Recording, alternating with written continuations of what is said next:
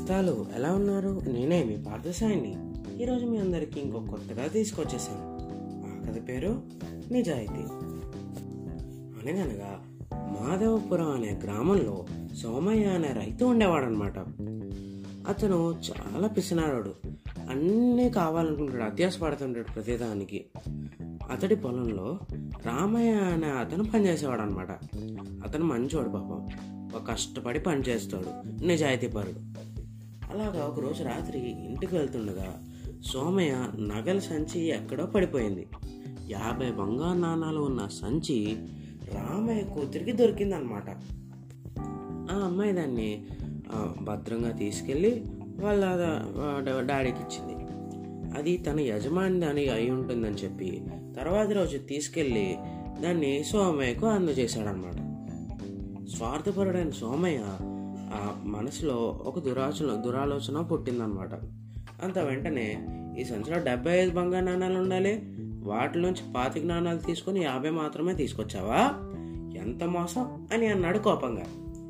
అయ్యో అందులో యాభైయే ఉన్నాయి. నాకేం పాపం తెలీదు అని మొత్తుకున్నాడు రామయ్య. అయినా అతని మాట వినిపించుకోలేదు. దాంతో ఇద్దరు న్యాయాధికారి దగ్గరికి వెళ్ళారనమాట న్యాయాధికారి రామయ్యను అతడి కూతుర్ని విచారిస్తే తమకు దొరికిన సంచిలో యాభై బంగారు నాణాలే ఉన్నాయని ఇద్దరు ఎంతో నమ్మకంగా చెప్పారు.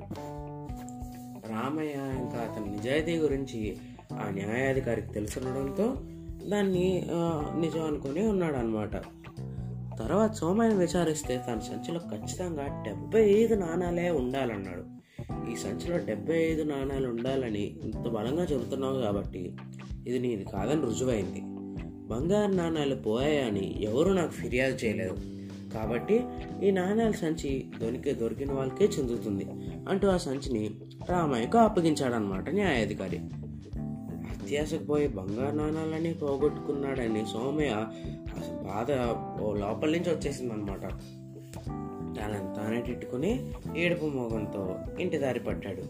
అయితే ఈ కథలో నీతి ఏంటంటే మనం ఉన్నదాంతో సంతోషపడాలి కానీ అత్యాశ పడకూడదు ఎప్పుడు? దేనికైనా. సరేనండి మరి. ఈ కథ ఇంతటితో సమాప్తం. మళ్ళీ రేపు ఇంకో కొత్త కథతో మీ అందరి ముందుకు వస్తాను. అంతవరకు సెలవు.